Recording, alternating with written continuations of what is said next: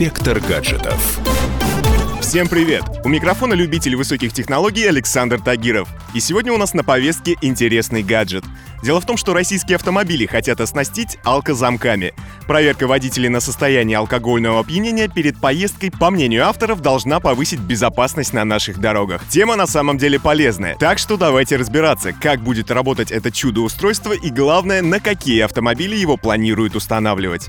Итак, в ближайшее время перечень обязательного оборудования для автомобилей может расшириться за счет алкотестера. Устройство, дополненное специальным замком, по задумке его создателей, должно стать весомым препятствием для желающих сесть за руль в нетрезвом состоянии. На самом деле скажу больше. Уже сегодня, не дожидаясь принятия закона, некоторые водители устанавливают алкозамки в свои автомобили. Кто-то это делает по личным соображениям, а кого-то заставляет любимая жена. Так что, наверное, вещь действительно удобная. Например, садясь утром в машину после вечернего застолья, можно самостоятельно убедиться, что можно ехать дальше и у тебя не будет проблем со служителями дорожного порядка. А теперь к тому, как этот гаджет работает. На первый взгляд все очень просто. В свободное место под капотом устанавливается небольшая коробочка. Это контрольный блок. В салон выводится провод, соединяющий его с профессиональным алкотестером. И если водитель трезвый, то алкотестер даст добро контрольному блоку, и машина заведется. К слову, алкозамок игрушка не из дешевых. Цены на такие гаджеты начинаются от 50 тысяч рублей.